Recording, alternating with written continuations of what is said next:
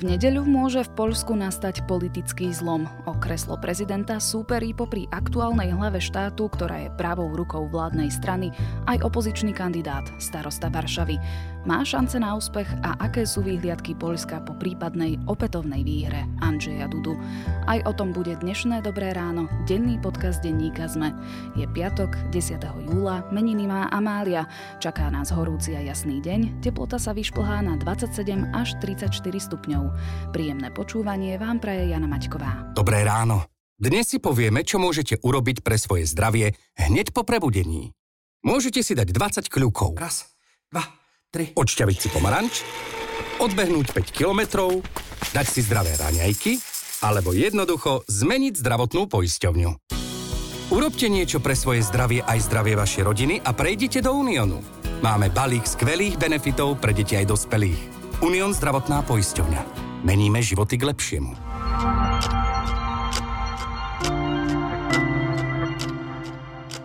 Pozrime sa na krátky prehľad správ. Norbert Böder je vo väzbe. Včera o tom rozhodol najvyšší súd. Rovno z pojednávacej miestnosti ho presunuli do väzenia v Žiline. Böder je obvinený v kauze dobytkár kvôli úplatkom pri agrodotáciách. Za stredu pribudlo 53 prípadov nákazy novým koronavírusom. Počet je najvyšší od polovice apríla. Premiér Igor Matovič komentoval aktuálny stav slovami, že je to príliš vysoký počet na to, aby sme sa naďalej mohli spoliehať len na zodpovednosť ľudí. Bývalý premiér Robert Fico musí parlamentnému výboru pre nezlučiteľnosť funkcií vysvetliť, za akých podmienok využíval kaštiel vo Vinosadoch. Denník sme ešte pred mesiacom upozornil na to, že v prípade pobytu Fica v kaštieli môže ísť o príjmanie neoprávnených výhod. Ministerka spravodlivosti Mária Koliková predstavila reformný ústavný zákon pre justíciu. Do súdnej rady by ponovom mohli parlament, prezidentka a vláda nominovať len nesudcov. Návrh zákona zavádza povinný vekový strop pre sudcov všeobecných súdov na 65 rokov a sudcov ústavného súdu na 70 rokov. Anticenu homofób roka získala poslankyňa Oľano Anna Záborská. Dostala ju za vyhlásenie v predvolebnej kampani, v ktorej homosexuálne páry označila za nepriateľov, ktorí ohrozujú samotnú podstatu toho, čo znamená byť človekom. Viac takýchto správ nájdete na zme.sk.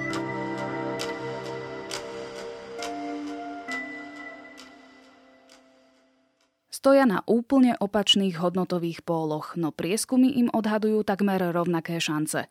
Poliaci si v nedelu volia nového prezidenta a o post sa okrem Andžeja Dudu uchádza aj Rafal Časkovský, súčasný starosta Varšavy. O koho ide, ako prebiehala kampaň a ako výsledok volieb ovplyvní hlas stredoeurópskeho regiónu, sa budem pýtať Lukáša Onderčanina zo zahraničnej redakcie denníka ZME. Ponieważ dokładnie w niedzielę 12 lipca Państwo wszyscy razem zdecydujemy przy urnach wyborczych o tym, jaka będzie przyszłość Polski. Przyjechałem prosić Państwa gorąco o to, żebyście w tych wyborach wzięli udział, żebyście do tych wyborów poszli, żebyście namawiali swoje rodziny, swoich przyjaciół, znajomych, krewnych, wszystkich, żebyście ułatwiali dotarcie do lokali wyborczych tym, Lukáš, skúsme si v úvode predstaviť dvoch hlavných aktérov poľských volieb. A teda začneme súčasným prezidentom Andrzejom Dudom. Kto to je? Tak Andrzej Duda je mm, kandidát alebo prezident e, za vládnu stranu Právo a spravodlivosť.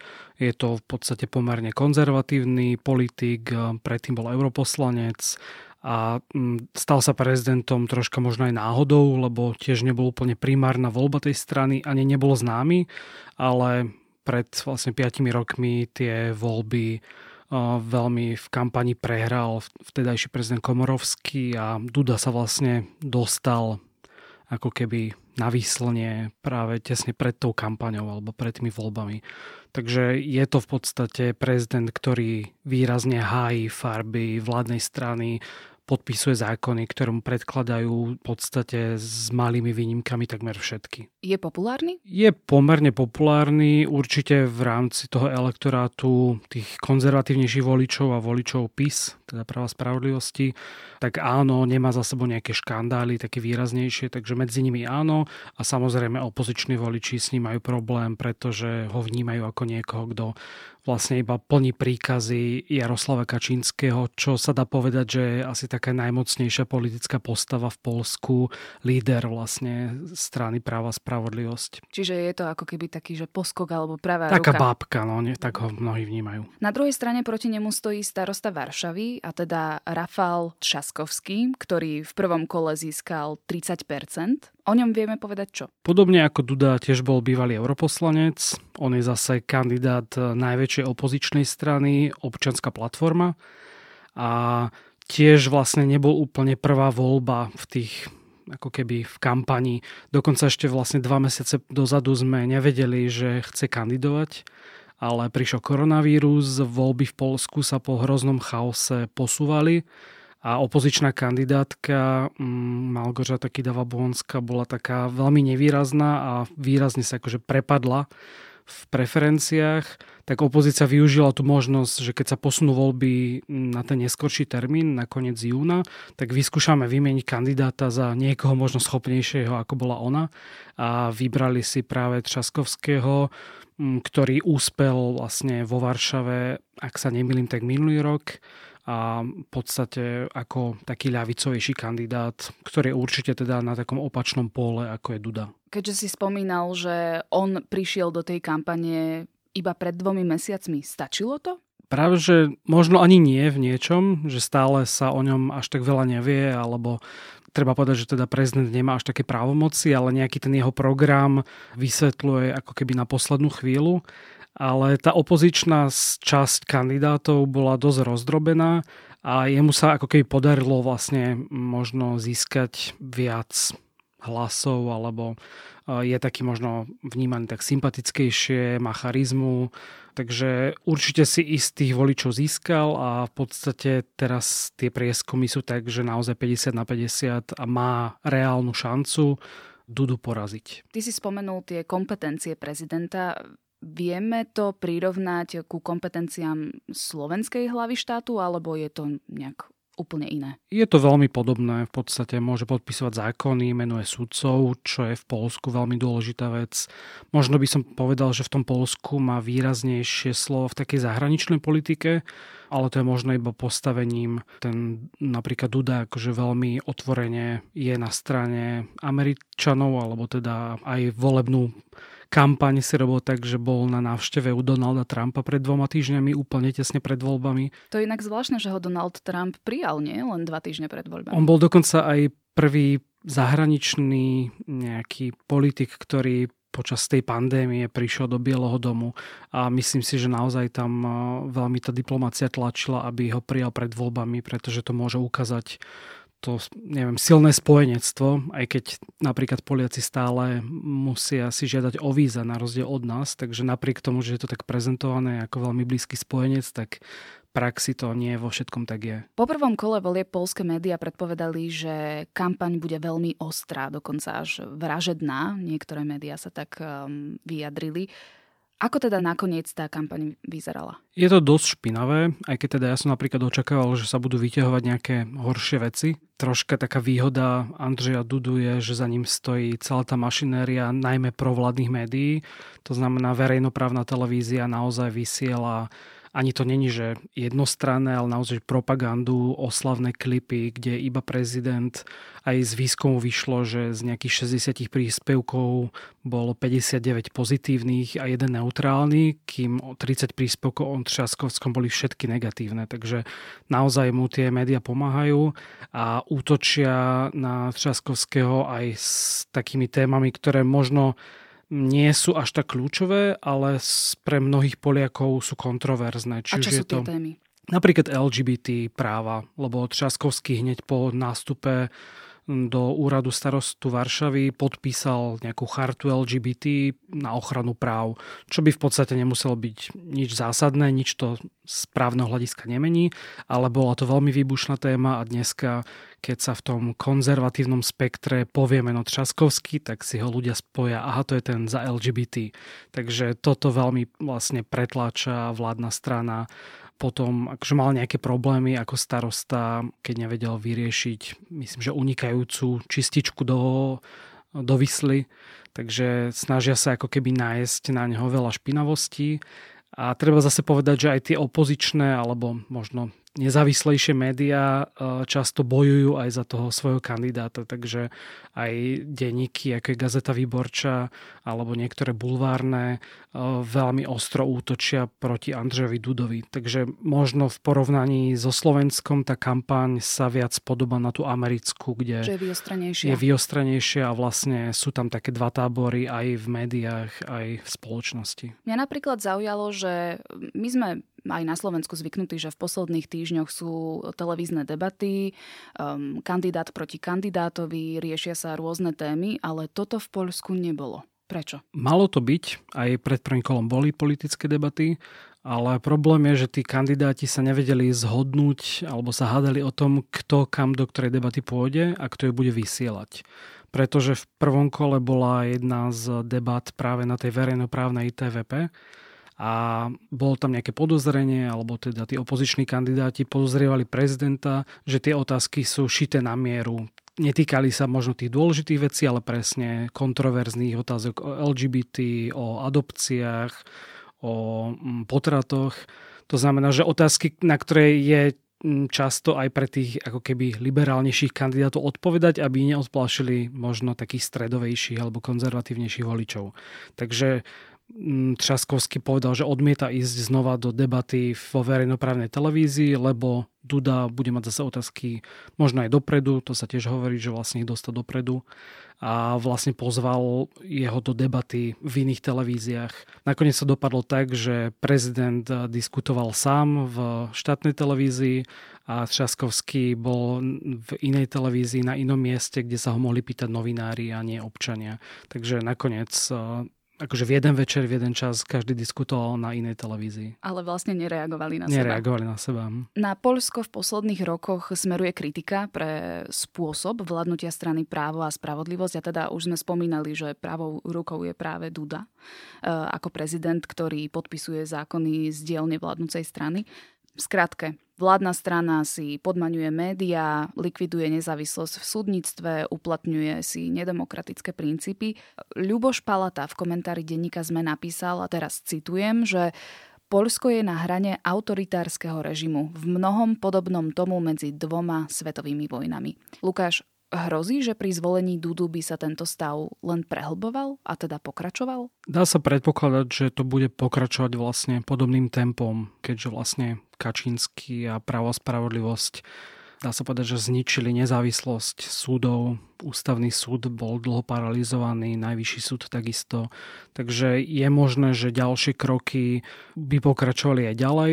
Treba zase povedať, že právo a spravodlivosť stratilo stratilo väčšinu v Senáte, takže už ich má niekto ako brzdiť, ale pokiaľ je tam prezident, tak stále vlastne na ňom je to posledné slovo a ak nevetuje tie kontroverznejšie zákony, tak je vlastne jednoduché, aby prešli ďalej. Takže dá sa očakávať, že sa zosilňa nejaké útoky na mimovládky, podobne ako je to v Maďarsku, na súkromné médiá počas kampane sa veľmi ostro útočí na to, že majú zahraničných vlastníkov, takže keď náhodou o Dudovi nejaký bulvár písal v negatívnom zmysle, tak Duda na nich útočil, že oni sú vlastnení Nemcami a Nemci sa chcú pomstiť Poliakom a podobne. Takže dá sa predpokladať, že to môže pokračovať ďalej a vlastne tá kontrolná funkcia to trojrozdelenie moci tam ako keby nebude fungovať, pokiaľ bude všetko v rukách jednej strany. Ak by to teda takto pokračovalo, aký vplyv by to malo na nás alebo na V4 všeobecne? Tak najmä na západe um, už V4 dneska nemá úplne pozitívny imič, najmä kvôli nejakým odmietaniam či už to boli nejakých európskych regulácií, alebo hlavne teda Maďarsko a Polsko naozaj majú problém s tým nezávislým súdnictvom alebo s obmedzovaním právneho štátu.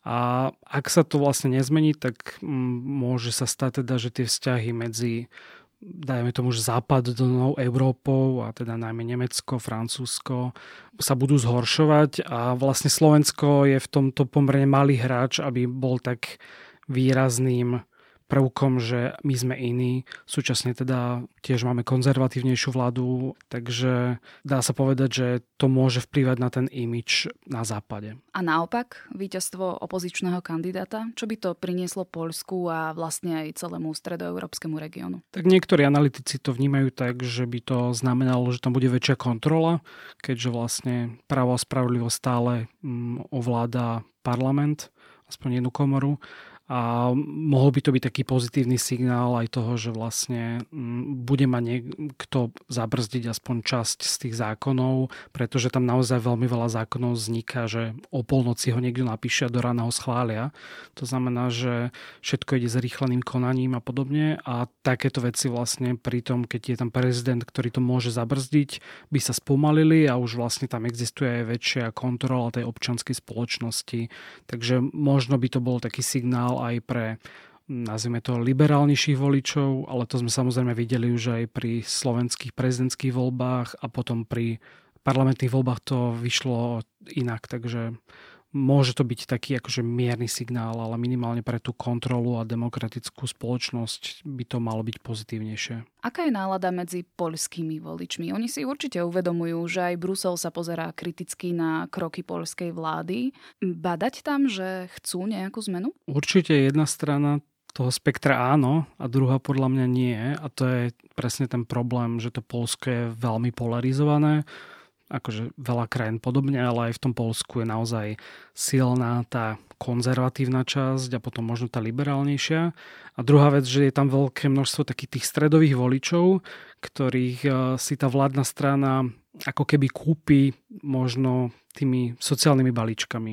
Nie, nie každý volič práva spravodlivosti je veriaci, nie každý je nacionalista, ale tá strana veľmi podporuje rodiny. Každá rodina v podstate dostáva 100 eur za každé dieťa, čo pre bežnú rodinu niekde na východe Polska je dosť veľa peňazí. Takže oni ako keby nemajú inú možnosť, alebo teda pokiaľ príde strana, ktorá povie, že spravíme reformu a budete mať viac peňazí, tak je to menej hmatateľnejšie, ako keď im strana povie, že my vám dáme 100 eur na ruku, a už vidíte, že sme to splnili predtým, takže v tom budeme pokračovať a dáme vám ešte viac.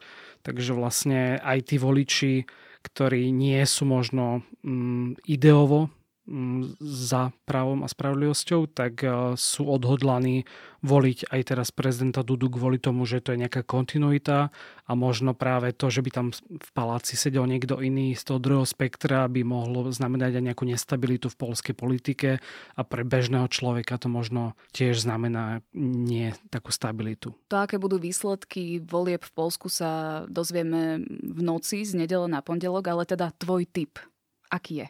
Ja si myslím, že Andrej Duda zostane prezidentom. Predpokladám, že to bude tesný súboj, ale tí jeho voliči sú možno motivovanejší zabojovať. Má za sebou celú tú štátnu mašinériu, všetci ministri chodia po regiónoch a podstate vyzývajú voličov, aby išli voliť za Dudu má veľmi silnú podporu tej verejnoprávnej televízie, ktorá je na, v Polsku na rozdiel od ostatných krajín ve štvorky najsledovanejšia. To znamená, že tam je myslím, že viac ako tretina Poliakov sleduje aktívne vlastne večerné spravodajstvo tejto televízie. Takže myslím si teda, že Duda tesne vyhrá, alebo možno to nebude až tak tesne, ale nie som, si, nie som úplne presvedčený o tom, že v podstate meský liberál Třaskovský dokáže osloviť takého toho voliča v menších mestách a na vidieku. Stoimy tutaj z pozytywnym programem. Dzisiaj nie musimy już protestować przeciwko czemuś, ale dzisiaj możemy się opowiedzieć za czymś. Opowiedzieć za prawdziwą zmianą i za prezydentem, który będzie patrzył władzy na ręce. I dzisiaj właśnie ta zmiana jest Polsce tak bardzo potrzebna. O poľských voľbách a o tom, kam Polsko smeruje, som sa rozprávala s redaktorom zahraničnej redakcie denníka ZME Lukášom Onderčaninom. Ďakujem.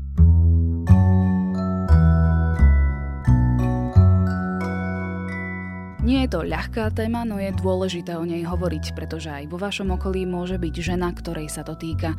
Materstvo totiž ani zďaleka nemusí byť najkrajšie obdobie života ženy, ako sa zvykne hovoriť.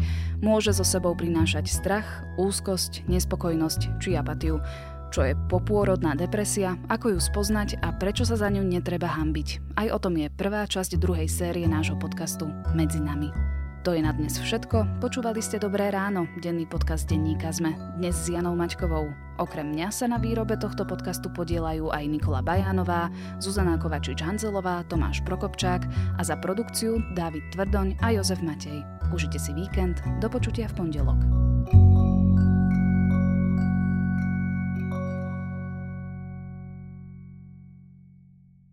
Dobré ráno. Dnes si povieme, čo môžete urobiť pre svoje zdravie hneď po prebudení. Môžete si dať 20 kľúkov, Raz, dva, tri. odšťaviť si pomaranč, odbehnúť 5 kilometrov, dať si zdravé raňajky alebo jednoducho zmeniť zdravotnú poisťovňu. Urobte niečo pre svoje zdravie aj zdravie vašej rodiny a prejdite do Uniónu. Máme balík skvelých benefitov pre deti aj dospelých. Unión zdravotná poisťovňa. Meníme životy k lepšiemu.